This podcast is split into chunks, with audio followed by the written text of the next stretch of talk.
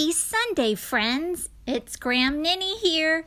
Happy to be with you and have a story time together.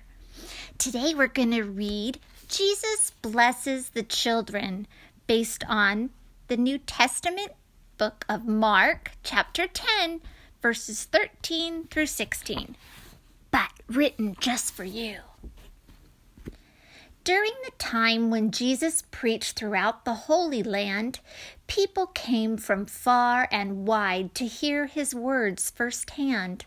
Some mothers brought young children, and as little hands they clutched, hoped that by their master their young children would be touched. But Christ's disciples frowned and said, Now, children, go away. The Lord cannot be bothered with young children, not today. They said that Jesus had no time for children young and small, because they were not important. They were children after all. To his disciples, Jesus said, Do not get in their way. Let the children come to me. I tell you, let them stay. Believe me, God loves every child. To God they all belong. If you think differently, my friends, then you are very wrong. Now listen, for I tell the truth. I would not tell you lies. God's kingdom includes everyone of every age and size. And to the grown ups in the crowd, he said, don't doubt and grumble. God's kingdom will be yours if you have childlike faith so humble.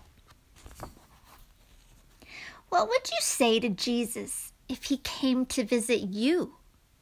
Would you smile and welcome him and say, How do you do? Now, if you really knew he was the Lord to whom you pray I'm sure you'd thank him for the things he gives you every day, like sun and rain to make plants grow, and loving folks who care for food and clothes and cuddly pets, and friends who say, Let's share. Because I'm blessed by Jesus, and this I surely know, He will always love me and protect and help me as I grow. I love my Lord and Savior.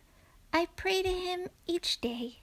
And if He came to visit me, these are the things I'd say.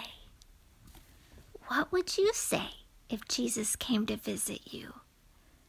Think about that for just a little while this Sunday. That's story time for today. Stay hopeful, be true, and be that really special little you.